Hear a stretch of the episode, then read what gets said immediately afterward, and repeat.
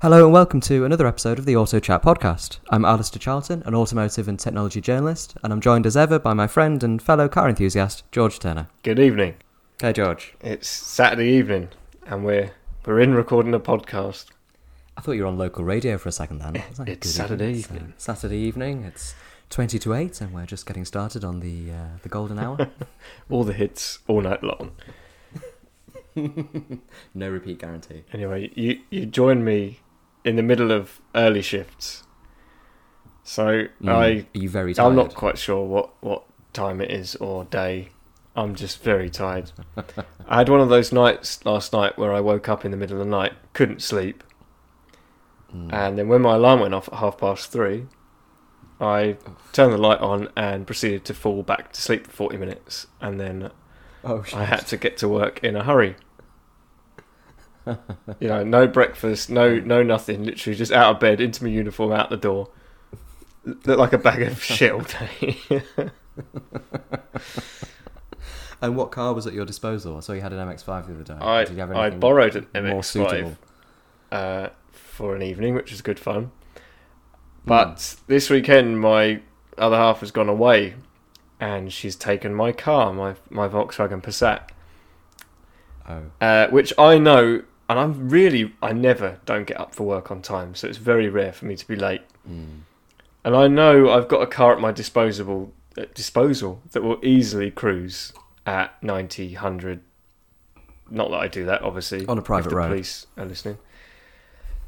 so, um, It's been on the autobahn. It's fine. uh, yeah. So this morning I was faced with a Fiesta, which struggled a lot. So the one day I needed a bit of power, I sort of didn't have it. Um, I can get you didn't have the power when you needed it, as uh, a certain touring car racer might say. yeah. So I can go off on a little tangent here, because as Mm. you and I guess the listeners will know by now, even though my Volkswagen is not worth a lot of money, I look after it really well. I have treated it to Mm. new brakes, new suspension, refurbished alloys, new number plates, new lights, a fresh bumper. It- I've done so much to it, Mm. uh, and I look after it really well. Service it by hand now. So I I lent it for the weekend because they're going away, and there's a few of them, spacious, comfortable. And by three o'clock yesterday afternoon, I had a text saying, "Oops, sorry, reversed into a bollard." oh, oh no. oh no! Oh, So there is now some damage to the rear end. Which uh, you know, accidents happen, but I can just imagine that You- knowing yeah, me we've all been there. And knowing how much I love that car, it was probably like, oh my god, he's gonna go ballistic. And I sort of did inside, but I, you know, Yeah, yeah, yeah. yeah. uh, You, you took a moment before you replied. yeah, I was like, well, it's lucky I changed the rear lights in February because I've got the ones I took out still in the garage, so I can put put the rear light right. and it's it's already looking like it's going to the body shop on Monday because I am not driving around in a scratched and dented car that I didn't do. Oh, that's um, that's really annoying, isn't it? These things happen. They I mean, do. I, I'm, I'm, I'm guilty of pranging the odd car or two, uh, while parking and whatnot. But ugh, yeah, frustrating. That's my and the rest of the I've, you know I've got a weekend to myself and I've just spent it doing sort of fourteen hour days at work and then Mm. trying to sleep.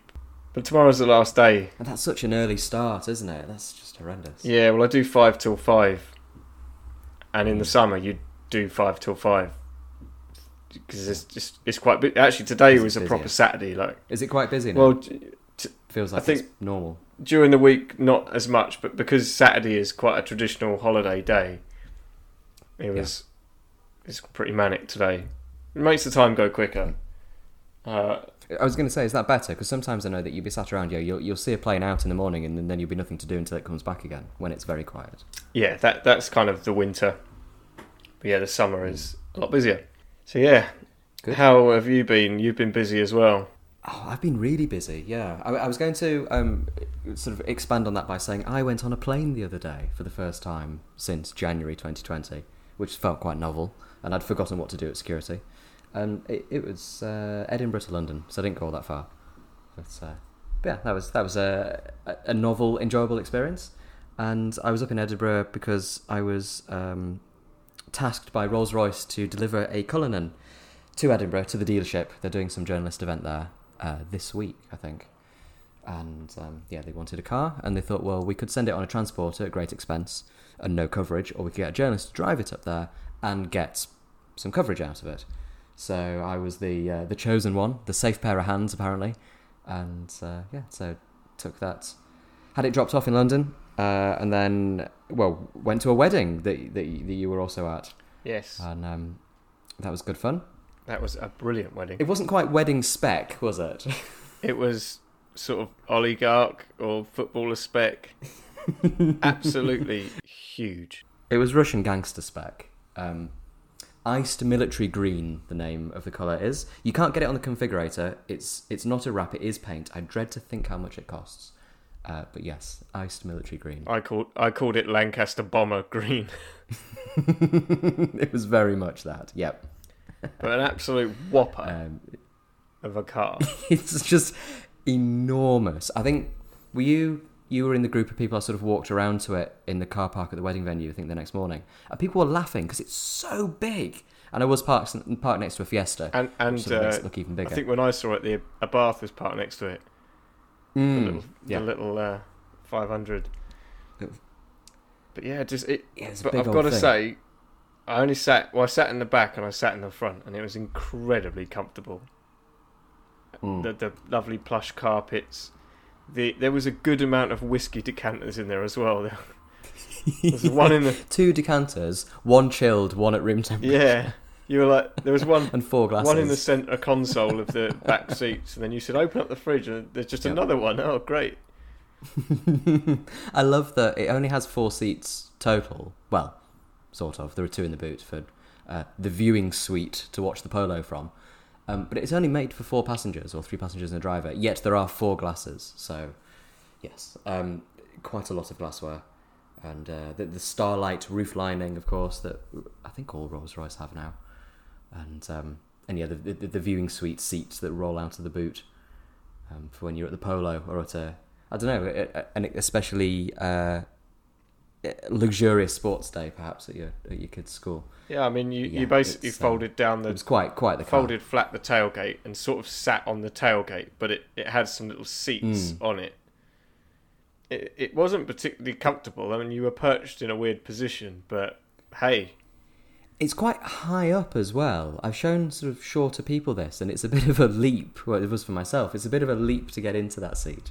I, I Um, sort so of it, it's perhaps I wasn't picturing the polo match. I was just picturing like a, a swift picnic at the side of the A42. Whilst traffic was flying. I just thought, why would you? You just stop and we'll go and sit on the tailgate and have a picnic. yeah. That's 'Cause it did brilliant. have a I little like the table, idea of it? taking a Rolls Royce and having yeah a little fold out table. I like the idea of just having some real shitty pork pies at the side of the mor- side of the road, not being able to hear each other for the traffic. Would have been more comfortable just to stay sat in the back of the car. Absolutely. There yes. you go. Um, yeah. So, oh, Massage seats all round. Excellent sound system. I don't know who does their sound. It's just branded Rolls Royce, but bloody good. Um, and drives like they all do, rides like they all do. I think you could blindfold me and put me in a Rolls Royce, and I would know it was a Rolls Royce. They just have a feel about them um, that's unlike anything else. a ship. Uh, yeah, yeah, it is a land yacht certainly. Like you drive it around, you sort of the, vast bonnet out in front of you, and when you accelerate, it lifts up like a boat. Yeah, it's quite something. But I got completely used to it. I drove it up to Yorkshire and stayed at my mum's house for the night, where we parked it on the drive and then parked a car in front of it to like block it in um, for, for safety, and uh, then drove up to Edinburgh the next day and I was there for a, a, well a day and a half, I guess, and just driving around the city, going to a restaurant, going to lunch, whatever. It just felt fine. I, like- I completely got used to it. I got used to the fact that perhaps I was some incredibly rich person who was just driving around in their 360 grand Rolls Royce. Did you parallel park it? Um, a couple of times, yeah. Um, here, anyway, in London Of course, yeah. uh, which I was a little bit a little bit scared about. But yeah, that was okay. Fortunate enough that there was some space. Um, but no, when I was up in Edinburgh, um, well, the hotel that I was staying at with the uh, the new communications manager from Rolls, um, we, the, the hotel had a valet, so when I turned up. It was a case of you know hand them the keys and uh, they deal with it, which was quite nice. I hope they knew why we were there. I hope they don't think we were just incredibly wealthy and pottering around in our Booked roles separate for rooms, the for, the, for a laugh. Yeah, yeah, separate rooms. Yeah, yeah, yes. uh, but no, it was funny sort of walking into reception and they'd say, oh, shall I go and get the vehicle, sir? And they'd bring it round for me. It's the Rolls Royce. Um, yeah, oh, they knew. They I mean, recognised are we going to touch on on what happened Um, after the wedding? Umbrella Gate. uh, Umbrella Gate. so you at, this hotel we were staying in, they had like a courtesy umbrella bucket, whereby Yeah. the hotel had provided some umbrellas, and if you were going to your car in the rain, you could pinch one and then take it out, Mhm. use it, bring it back. Uh, and it was Pinch It- being the operative, operative it was word. pissing down on that day, so Yep. lots of the umbrellas were going, coming and going. And you pinched, you, you took one out of the rolls, the one that slides neatly into the into the door pocket. Yeah, famously they have them in the, The in the in the rear doors, don't they? And they're heated, and it's a Rolls Well, Royce you know, branded umbrella. Yes, I was using stainless it steel. because it was raining. Yeah, it- It's a very nice, Very nice. yeah, chrome handled, yeah. and you popped it in the in the courtesy umbrella. in the box. complimentary umbrella place. Yeah, I didn't want to bring a load of water into the restaurant at breakfast. Um, there were others in there. They weren't just the branded ones. and then when you came back, it was gone. Yeah. And the best bit about this was the, the fact you then had to go up to the counter in this hotel and say, "Excuse me, somebody's taken the umbrella Quite a strange from my. story it's to tell. from my. Rolls Royce. I don't know if you know, but it's come from my Rolls Royce. But uh, obviously, you didn't do it like that because you're not you're not a, No, a showy guy. You, no. you you did stand there and sort of say, "Look, it, it's from a Rolls Royce. It's not my Rolls Royce. It's Rolls Royce's Rolls Royce." And they probably won't be very happy that I've lost their umbrella. And the woman was still there, going, "Yeah, mm, you sure it's not there? Oh, it's not a lot I can do. it's just an umbrella." And you're going, "But it's not. It's not any umbrella. Umbrella. It's Yeah. it's from a Rolls Royce. it is. It, Somebody has taken it, and I want all the rooms searched at once.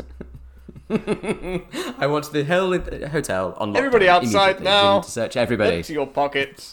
Where? Which one of you peasants has taken my umbrella? Yeah. I was meant to Google Um, how they, much. they never did call. Like. A, a- oh, I haven't done. I don't know if I want So, to. did, was the, did you explain to the PR? Look, sorry. I did, yeah, yeah, yeah. I, I said to Isabel, she'd already looked though. I left it a bit late to tell her, and it wasn't until the next day where I, I, I confessed. And she said, "Oh, I did wonder because I was trying to find because it was raining in in Scotland because Scotland in August." And um, she was she she said, "Oh, I noticed there was one missing, and that you had your own umbrella in the boot." yeah. About that, there are two of us, and I thought I better bring an umbrella because, yeah, one's gone missing. Well, it wasn't me. So yes, whoops. It wasn't me. I thought it was briefly. Oh, you I thought was you'd you played up. a, a prank on me. Yeah, because I saw you with an umbrella. and I think you were sort of like spinning it around a little bit. And I thought, oh, George is just taking the piss. But no. no, that was my uh, BMW Um, Sauber F1 umbrella. I love that we've all got branded umbrellas. Um, I'm looking now. I've googled. It's price on request on the Rolls Royce website, Tw- which is never a good 20, sign. 20 grand. um, there's one on eBay. That's it. That's the one. Not quite. This, that's. List, listed, probably- listed eight days ago. I should probably have a look on eBay and keep an eye on that. Um, that one is oh, it's only thirty-five quid. Oh no, there is another one that's three hundred and eighty-nine. That's the one. Located that- in that- Surrey. That's the one. Yeah, that is that is the one, and it's uh, it's in Harrow, four hundred quid. I had it in my head it'd be about four hundred quid. Oh, it says it's new with tag, so it's not it's not mine. I just feel like that, that the woman behind the desk was like, umbrellas are like five quid. Just get another one. and you're yeah. like, no. It's from a yeah, yeah, yeah, yeah. No, it comes with the car. I, I don't think I explained the fact that it, It's, it's, in a fitted to the heated chamber. It's it's for when Madam is disembarking from the rear seat and driver has an umbrella to hand. Yeah. Oh well. Oh well, but the, the trip was good. the, the The car was amazing. It was. It was very thirsty. Goodness Well, me. would you say it was? 16 mpg, uh, It was a V12. Was it six and three quarter liter V12? twin turbo. Oh. so what what was the average MPG Yep. on the run up to Edinburgh? 16. One six. It just does. It does just does a flat 16 no matter where you are. I went to Dorking and back twice and it took that was probably 5 hours of driving to go what 80 miles. Um, and it was still it did 16 then and it did 16 on the motorway to Edinburgh. Yeah, pretty bad. So do, Uh, has it got massive big? Uh, tank. Because say, do you have to keep filling it up all the time? Yeah. No, I put well, I put eighty in. I, I parked up at a fuel station near here when I left London, and it was I just had a really slow pump for some reason, and I got bored after eighty quid, and I felt like I was holding people up, so I thought, oh, that'll do. Um, and then I put another ninety-five into it the next day. so, so I put eighty something in to get it from sort of a quarter to three quarters, and then on leaving Huddersfield, I put ninety-five in, and that filled it. But yeah, Definitely cheaper to fly, I reckon, when you when you come back. Yes, yeah, yeah, yeah. Um, it's a very thirsty thing, and the the live uh, fuel economy thing is hilarious because if you boot it, you can get it down to one point nine, but it wouldn't go lower. The, the the readout just stops ticking down when it gets to one point nine. That's mad. Yes. Mm. Well, what a, what a good experience to have had.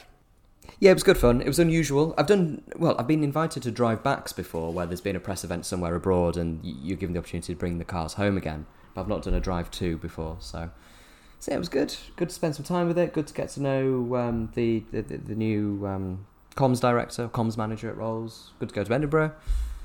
Uh, had some nice food. Um, yeah, it was it was good fun.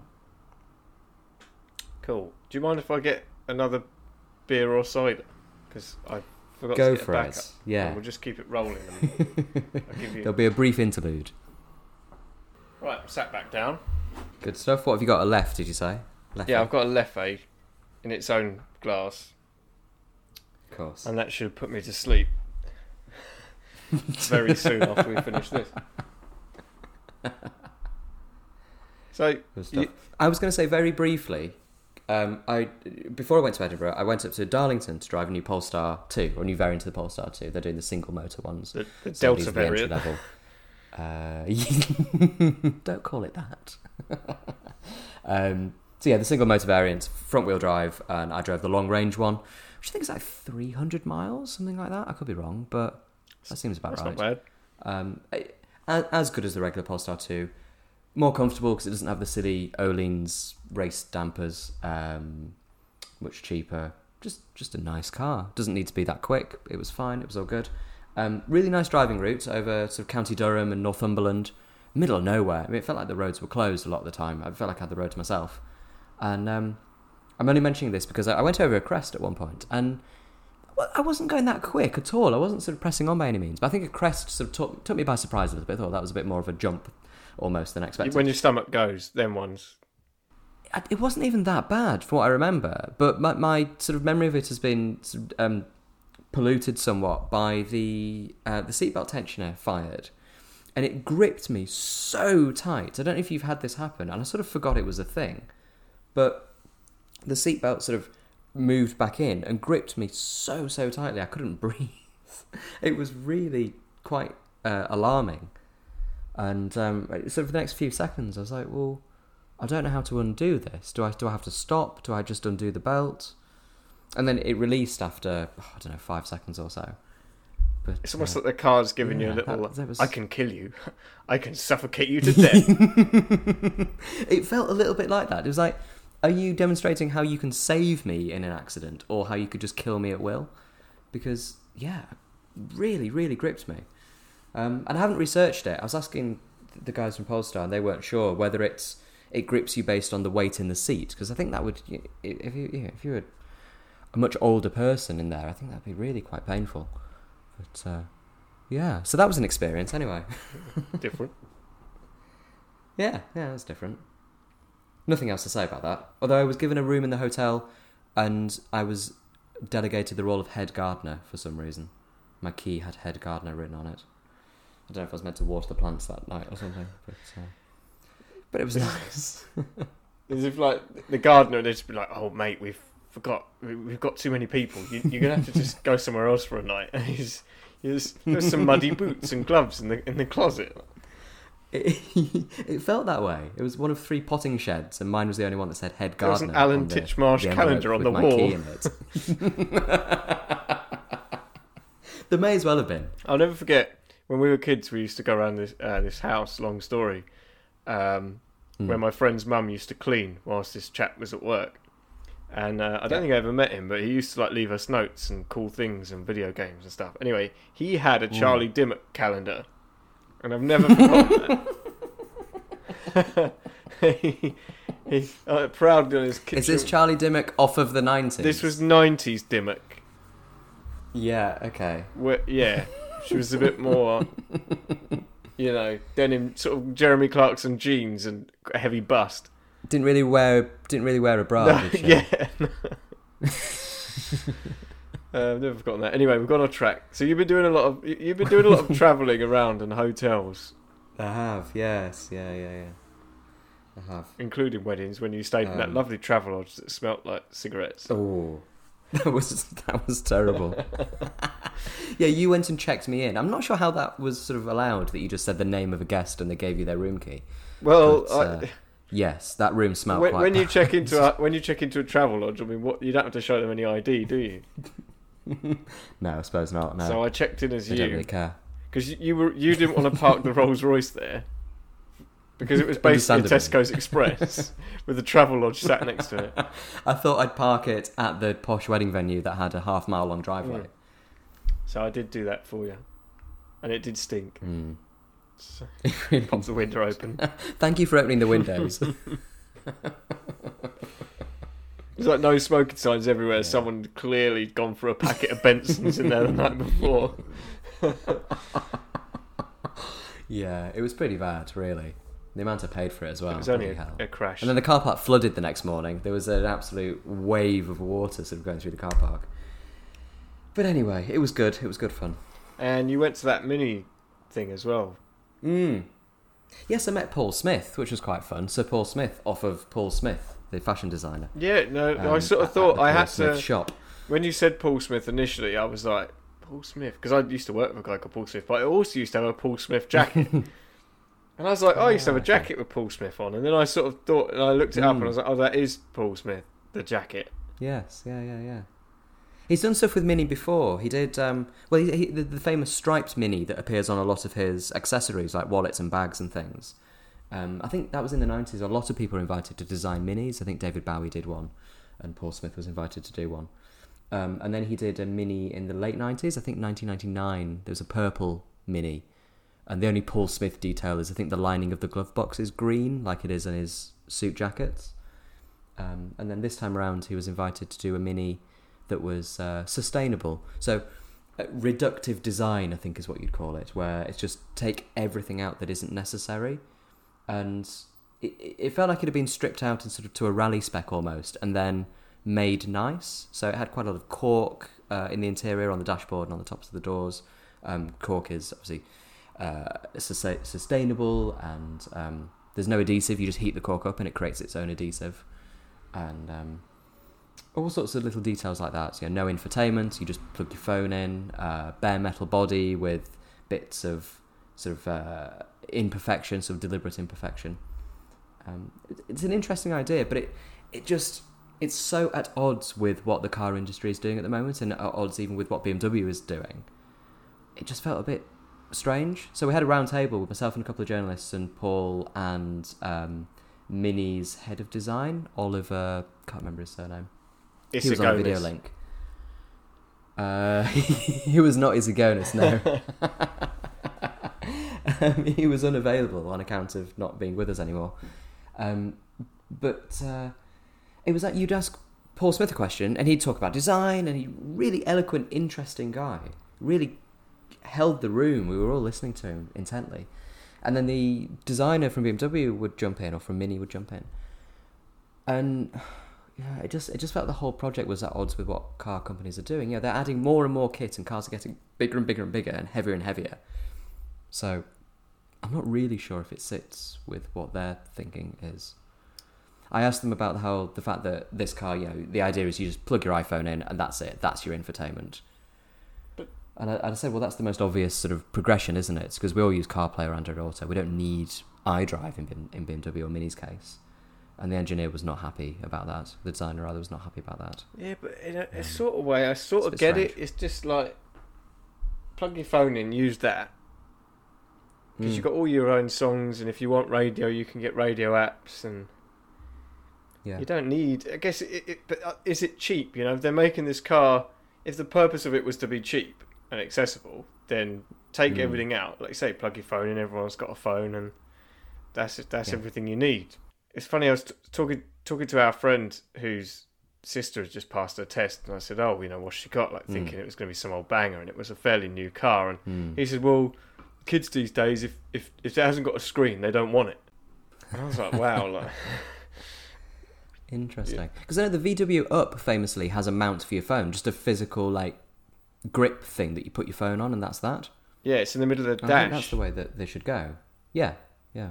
We've we've got the Skoda Citigo at work, which is basically an up with the Skoda badge. Oh, and yeah. has that. It's same it's, thing. Yeah. um, I can't work out after three years of driving it. I still haven't worked out how to put my phone in it. Every time I try, I can't get it to. it's sort of spring loaded in some way, I think, isn't it? Mm. But it's it's an it, it's it's an interesting project. None of it will ever happen in in a in a recognizable sense. This is very much a concept. Um, you know, the, the fact that the airbags were all exposed. There's just a grill over the center of the steering wheel and the airbag behind it. like, I don't really want to see that. I don't want to see that like ballistic projectile in front of me.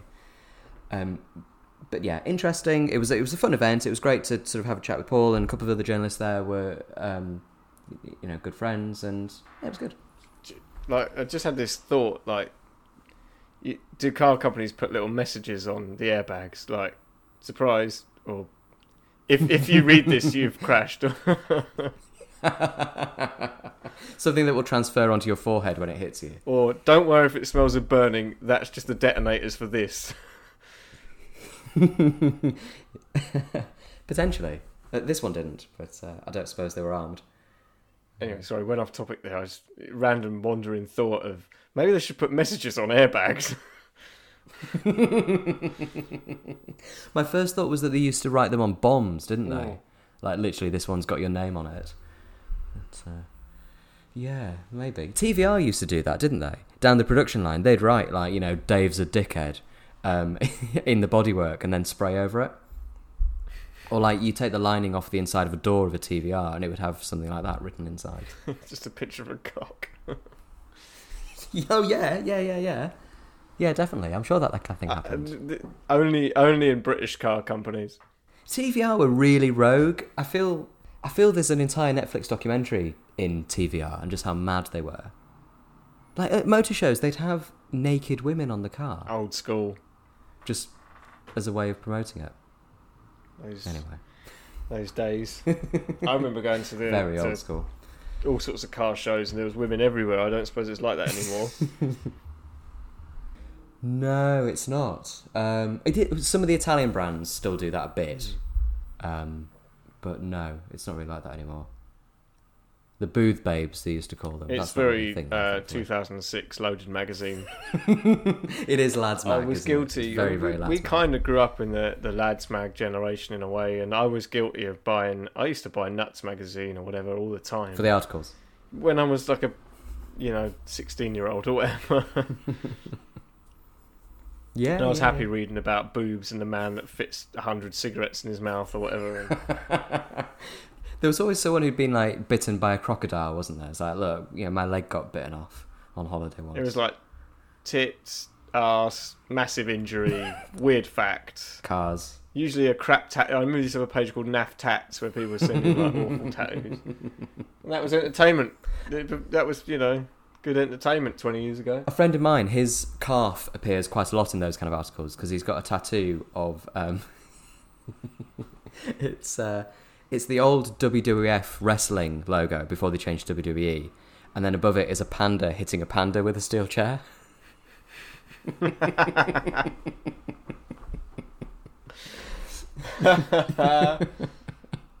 which is Oh, just brilliant. Yeah, his his leg has appeared in quite a few articles on like BuzzFeed or whatever. But yeah, I don't think pandas exist now, do they? Sadly, they're certainly not hitting each other with steel chairs, and that's perhaps where they went wrong. oh dear. so what else has happened? Uh, was there any other? Well, you said there was quite a lot of news. Do you want to rattle through some news? There was so much news. I was just making I'll some go notes for I'll go for a piss break, and you can rattle you might need to go for a poo break, to be honest. It could be a while. I feel I've been talking a lot. No, very, very quickly. It was Monterey Car Week this week, which is in California, and it's a very big thing. Obviously, it didn't happen last year, but it's it's sort of it's all of the concours events, all of the you know nice cars on pretty lawns and men in red trousers looking at them, and um, and various auctions. Um, so from that, we had the Aston Martin Valkyrie Spider. So the Valkyrie uh, Adrian Newey designed 1000 horsepower V12 hypercar. Now you can get as a convertible. They're doing 85 examples, um, and I forget who, but a journalist asked them, "Has that not pissed off the buyers of the coupe?" You know, that now there's sort of a more desirable, more limited one, and they said, "No, no, no. On the contrary, it means that the coupe owners can buy both."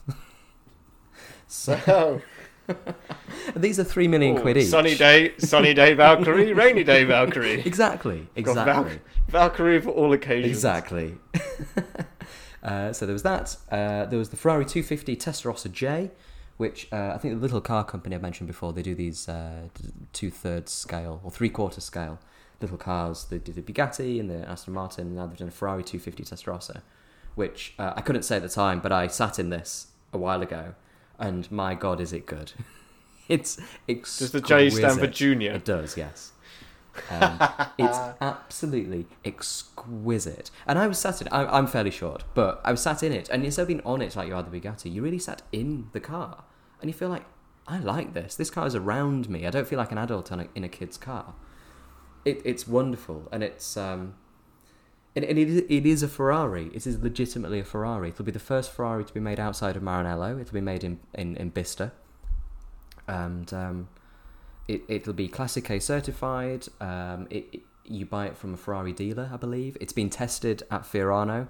When I was there at Bicester, they had one there and they had another one. They said it's going around Fiorano at the moment in disguise being tested. Um, so it's the real deal. Uh, and so it should be because it's 90,000 euros plus options and tax. Um, For a, essentially a toy. an electric car that's designed for 14 year olds and over, and it'll do about 40 miles an hour. Yeah. Um, but it's a it's a beautiful thing. It's yeah. The brakes are by Brembo. The steering wheel is by Nardi. The suspension is by oh I can't remember suspension company. Uh, y wheels by um, Borrani. Is it? They do the Y wheels. But yeah, it, it They it's do the they do the beer. it's no, it's with a B. Be- Borrani. I can't remember. Anyway, it, it, it's a beautiful thing. Um, what else? Very quickly. Oh, Ma- uh, McLaren F1 sold at auction, twenty point five million dollars. Uh, most expensive F1 to sell. It's most expensive car to sell this year. Um, total sales In at the UK? Uh, globally, Oh, most this is at expensive. Cal- yeah, this is at Monterey. Um, most expensive car Right. globally this year. Um, sales at Monterey Car Week are up 34% on 2019, so clearly the market has recovered um, and then some. Uh, so yeah, it's been busy. Lamborghini Countach, I don't know if you saw this, new LPI 800-4 Countach. It's an Aventador that looks a bit like a Countach to celebrate the 50th anniversary. Um, it's had a lot of stick actually, people don't like it. But, uh, but yeah, I've not I've I've not not seen seen it. I mean, I know from a friend that had one that it was Mm. a pretty awful car to live with the Countach. so Oh yeah, by all accounts, I think they're pretty terrible to, to, to sort of to daily, as it were. Um, but yes, this is just an Aventador, which is becoming quite an old car now, and it's had quite a lot of stick for that. But uh, but yeah, it looks a bit like a Countach, and and that's that. That is this week in uh, Monterey Car Week news. so where did you get sent that special gift from? That was somewhere in Yeah. California. Was it Pebble Pebble Beach? Yeah, uh, it was embargoed at the time. I think it's probably okay now because I think it's happened. Um, yeah, a company called The Outlier. They do various handmade car accessories, things like driving gloves. You know, nice string back leather driving gloves for for all those times you need driving gloves. Um, yeah, they do an official tie for the Pebble Beach Concours, and I'm being sent that. It's a yellow tie with a Ferrari on it. So I don't know when I'll wear it. Well, every wedding and date, special occasion you go on. I suppose so. That's yeah, right. there's a story to tell. They're only Yellow making Ferrari tie. they're only making fifty of them, so I feel quite privileged to be sent one. yep. Oh well, we have to put a picture on our Instagram when you get it. Yeah, that's that. I think that's that's all the news of this week. Wouldn't normally do news, but quite a lot happened. Yeah, yeah, that is some interesting stuff. And the- Radford got unveiled as well. That that Jensen Yes. Button spoke about with us. Yeah, it did. I thought that looked, Yeah, yeah. What did you think thought of it looked absolutely awesome. It does, doesn't it? Just It's a very yeah, cool very sort of sixties Le Mans thing. Mm. esque race car. It's very sleek, isn't it? Mm. Yeah, it looks great. And with the old, um, oh, what was the cigarette company? The advertising. Um, gold leaf, Gold yeah, leaf. in gold leaf colours. Red, red, gold, and white. Yeah. Which is the first cigarette sponsor in Formula One, I think, was Lotus Gold Leaf. Mm. Yeah, it was. Yeah, yeah. That was all Colin Chapman's sort of brainchild, wasn't it, to have sponsorship? So yeah, well, uh, whilst we're talking about Formula One, there was quite an exciting Formula One race since we last spoke. The Hungarian Grand Prix. What a I bizarre know. race. I had to make a decision that day because I started work at four and the race started at two. So if I Mm. watched it at home, I'd have to leave halfway through and drive to work. So I went to work two hours Mm. early. Got got got ridiculed for it by my colleagues, but I really enjoyed just being able to sit there and watch that race on the laptop. Uh, Yeah. which was yeah, just extraordinary, really, because I just thought it was going to be a Hamilton walkover all weekend. Mm, mm. It pretty much still was, but it, there was a lot of other exciting stuff. Yeah, yeah. Um, obviously, the the second restart was just bizarre. Just one car on the grid happened to be Lewis. that was so so strange. Yeah, All the bizarre. others came in. He didn't, which was a Mm. well, it was a, a colossal error, but at the same time, it, it absolutely gave that Mm. race some some buzz because all of a sudden, It did. you know, most of the top drivers, most of the race winners have been taken out. Yeah. Uh, and it's a shame that I don't class Vettel as a, a race winner, but he hasn't won one for a few years. So it was good to, see, you know, you sort of thought, oh, someone's different. Yes, yeah. Some someone different's going to win this week. Yeah. And uh, Latifi did a good job of holding up the pack, so the two could get away at Mm. the front. And you were like, cool, we're going to have a new team winning this one. Yeah. And uh, Ocon and Alpine did it. But, I mean, Hamilton almost Yeah, it was took good. it. If it wasn't for, for Alonso Mm. doing the absolute job, he did, didn't he? What a defensive Yeah, effort that was. because I, I think Hamilton would have got the win otherwise. So he Yeah, he he basically did the perfect team job of, Yeah, of getting yeah, he Ocon stalled him for the sort of five laps or so, didn't he? And it was a shame that Vettel got disqualified because you know he drove a good Yes. race and didn't did. didn't yeah, pull any thought he silly deserved it. Didn't pull any silly moves. Just okay, Mm. we'll we'll you know we'll try it if the opportunity comes, but if not, second is good. You know that kind of attitude. Yeah, yeah. Um, yeah, good race, and obviously the start, the, the original start was just silly, and oh, Bottas. I just loved that. You know, Red Bull were really moaning about, uh, you know, Yeah. Mercedes were really moaning about Red Bull and vice versa, and Yeah, yeah, Da-di-da yeah. yeah. After what Lewis out. did at Silverstone. and then on the first lap at the very next Grand Prix, a Mercedes just plows into both Red Bulls, pretty much put them both out of contention. You just couldn't write it. You just couldn't make it up. Really, it was No.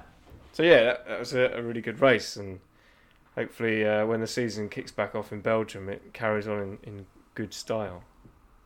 I hope so, yeah. I can't remember if I mentioned this or not at the time, but I interviewed Valtteri just before the British Grand Prix, and I was under strict instruction not to ask anything about the current season. And um, it, it was, I can't remember if it was just before or just after the last race where the PR was like, Are we going to publish this or what? Are we going to publish it? And I did. I think it went out like a day after his absolutely calamitous start to that race. So uh, I, I feel I'm part of Bottas's PR machine now, uh, putting out a lifestyle piece on uh, on on him. But but no, it was terrible. What a what a just amateur hour, wasn't it? That start. Well, for him and uh, Lance Stroll, it was yeah. Mm, But it did, you mm. know, like say it shook up the order, and sometimes you need that Yeah. to, to create a race. Yeah, definitely. keeps you glued. It And was so nice to see a new winner as I well. couldn't take my it's eyes the best it. thing, isn't it, when you see, Because if somebody new someone who wins, wins the race for the first time. you want to see it, don't you? If Mm. somebody new wins, you Yeah. want to be there to watch it. And it's now Yeah. left the, the championship. Lewis is on one nine five and Verstappen one eight seven. So it's brought Hamilton from I, I can't remember. Mm. He was like twenty odd points behind to being in front. But He was well behind. I think he was a, almost a full race win and a no score from Verstappen behind. and that's pretty much what he's just had. So yeah, Yeah. it's you know the championship was far from over, and it's going to be exciting second half Yeah. of the season. Yeah, it is. It, it'd be a bit unknown about how many races we have, I think, because some of them are a bit sort of on and off, aren't they? Oh yeah, there's all sorts dropping in and out of that calendar at the minute. Mm, mm. So We'll end up going to Austria another three times. like, how many different names can they come up with for it?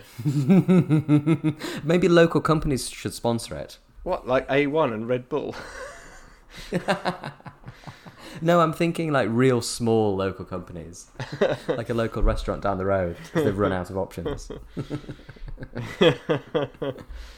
yeah, like uh, Gunter's Bratwurst Shack. Grand Prix. oh dear. Yeah, no, I'm looking forward to yeah, looking forward to the season starting again in uh, it's a couple of weeks still, isn't it? We're only middle of August now. Yeah, there's the break. It's the We've shutdown we've currently. Le Mans next week, which is Hmm. my highlight of the year, and I feel very unprepared for it. Normally by I this time, anything about it. I've made a plan for the year. weekend. I've I've got my spotters guides ready, and well, in Yeah. other years we've been packing up the bloody camper van and going, but Mm. don't know. Sort of haven't really got much planned for the weekend, and I haven't really looked too much into it. But I will watch it. I will probably watch all 24 hours of it. I will try. I always try to watch as much as I can wherever I am. But like I say, yeah, normally we're, we're all together and watching it. So oh, I don't know. And I, I know nothing about the race. Um, is it is hypercar this year? Is it? Is the hypercar thing yeah, but I think yet? it's just Toyota really, and there are right. and the others are 'Cause there are two different types, aren't there? not There's not the, quite there. The grandfather ones, Right. I think it's next year where it's all going to kick off, isn't it? With the, with the yeah, new coming up, and then the, the, the, you know Mm. I think uh, Porsche, Ferrari, and all that are getting involved. And Mm, mm. yeah, so in a couple of years Bugatti it's going to be as well. good. They announced a car this week. But It's the fallow year then, perhaps. Yeah, and it's another year. I sort of when I start when I used to watch Le Mans, it was always in sort of middle of June, which is basically the Mm. shortest nights of the year. I used to Mm. think, oh, you know, it's really cool watching them race at night and all that. Mm. And, the night is very short there. You know, it's ten o'clock till four in the morning. It's less than six hours of darkness. But then Yeah, last I year always try to wake up for dawn and never manage it. Last it's far too year- early. they ran it in September.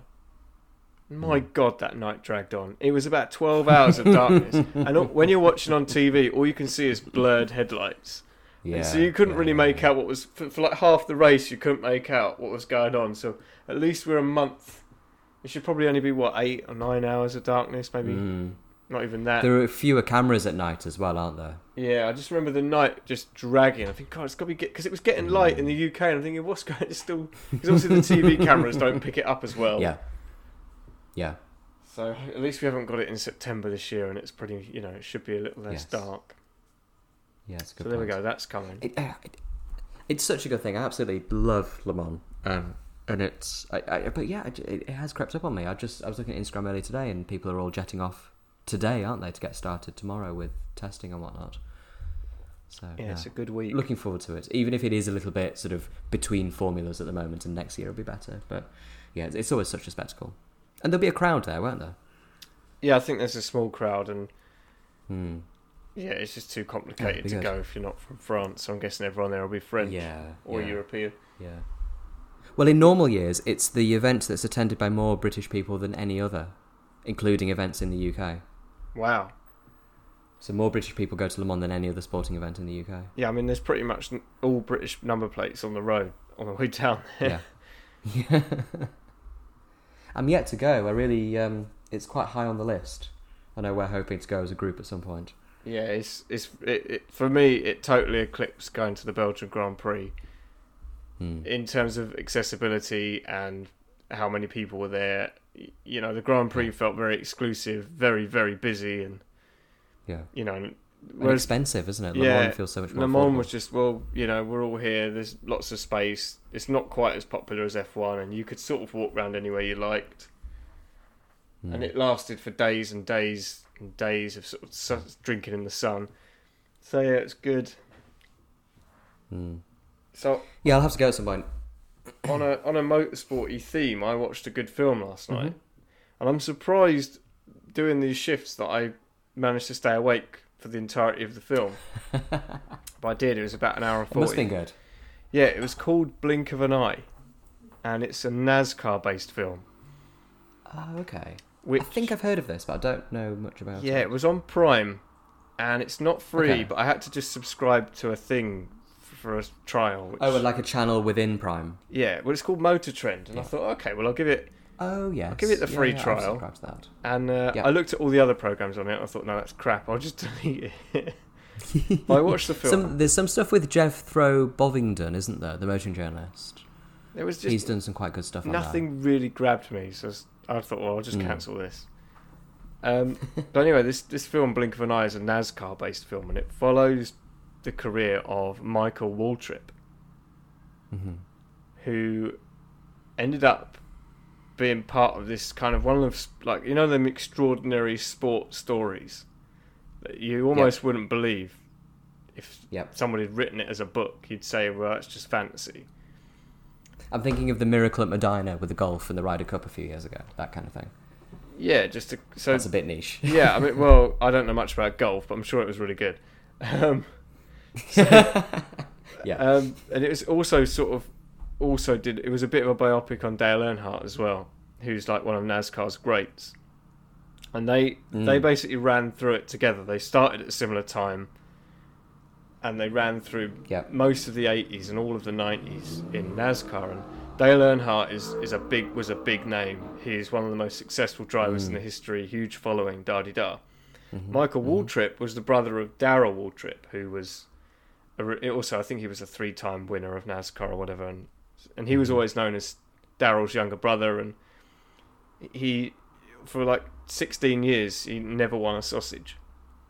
He did Mhm. 460 odd starts and never won a race in NASCAR Cup.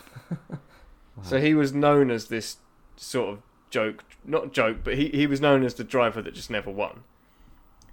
And Yep. for 2001, Dale Earnhardt was building his own team, and, and he had three cars, and he had Dale Earnhardt Jr., who was really young at the time, in one car, Dale Earnhardt in another, Mhm. and the third one, because him and Michael Waltrip were good friends. So, I'm, I'm giving away the plot a little bit. He he gives he gives Michael this chance in a top top car. Yep. And the first race of the season is the Daytona 500, which is like the biggest race in NASCAR. Mhm. Mhm. And they find themselves on the final lap, one, two, and three. And Waltrip's at the front, never won a race. The son is behind, who's also never won a race, I don't think, at that point. And then Earnhardt is in third, and what he's doing is he's backing the pack up and he's defending like absolute crazy to, Mhm. to let his 2 Mhm. other drivers in his team win. Yeah. And they get to like the final corner, and Earnhardt crashes clashes with someone else, spears off the road into the into the wall, and, and Michael Waltrip wins his first race This after like probably needed a spoiler alert. yes. I'm guessing most people know Dale Earnhardt, the story, but yeah, if you don't Yeah, want to, if, if, stop the podcast now if you don't want to know what happens in this film. it's just an extraordinary story, and uh, Mm. so Waltrip wins this race, and he's like over the moon. It's the be- you know he's finally won it. It's like the best thing ever, the biggest prize you know there is. And then he finds out almost instantly that Earnhardt's been killed whilst he was trying to do this Mm. thing. So it's kind of he said never in sports has someone been so high and then so Mm. low Yeah, yeah, so quickly, you know. yeah. And then the season, the season rolled on, and the results were shit because Dale's son and and Michael were just distraught over this thing. And Mm. then it came. They raced back at Daytona in July for the July Fourth race. So they were Mhm. back at Daytona, same track. You know all the emotions and everything else. And they ended up coming one and two. The Son won the race, and Waltrip Mm. came second, and it was just like unbelievable.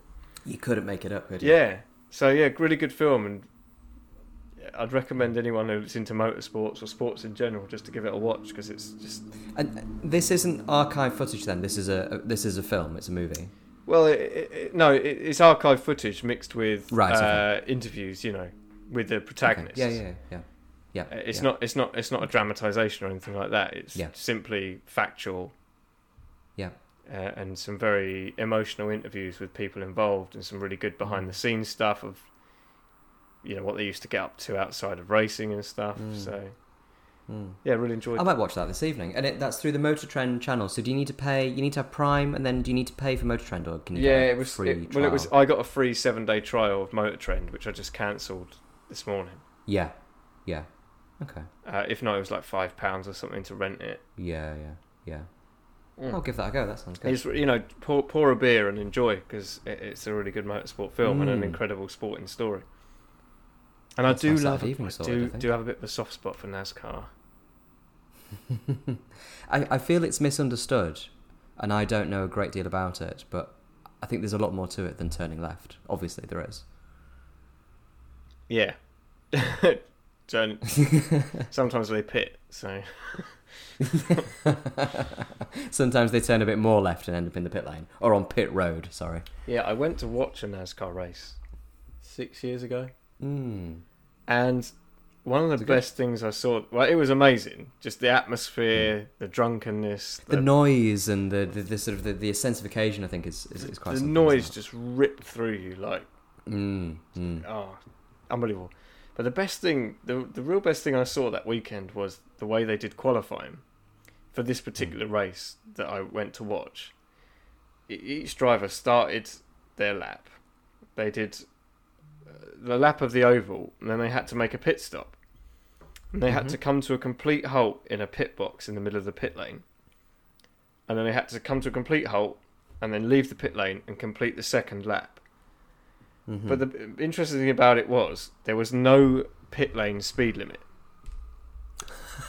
so some of the drivers, right to- to make- that doesn't sound particularly safe. well, the, none of the pit crews there. All you have to do is come to a stop. yeah. Everyone's behind a barrier. What was brilliant is, if you you know, some guys came in too hot, locked the brakes Mm. up, shot past the box, and had to reverse back in, and then go out. And others Yeah. came in too slow, and they made the pit box, Mhm. but they were just too slow. And it was a really interesting quirk to see someone find that middle ground of coming in really quick, managing to stop it on the on the markers, and then Mm, shoot mm, off again and mm. get the pole position or whatever. It was a really cool, just a different. There's a real skill to that, Yeah, I think, isn't there? You just have to stop it, you know, on a dime, as they probably say, you can come in, in as the right fast as you like. and then go again. But you've yeah, gotta but it's stop up to you because you you got to stop. Hmm. I like that. They should do that in Formula One. Mm. you got to come in, slam on the brakes, stop, go again, with tires like fifty pence pieces. Was it a case that F1 used to not have a, sp- a speed limit on the pit lane until sort of the 90s? Because I remember watching the Senna film, and every time you, you sort of see them absolutely careering out of the pit lane. But I don't know if that was uh, someone breaking the rules slightly.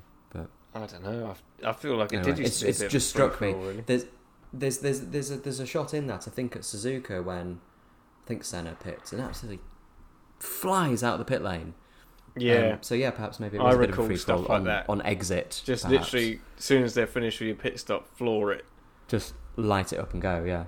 No, that sounds good. I'll give that a go. Um, what's also coming up soon, um, and I'm sure you've seen this, is coming to Netflix, which is a documentary on Michael Schumacher. Yes, That's I think the 17th of September. can't wait. I think it, it, it's definitely September at some point.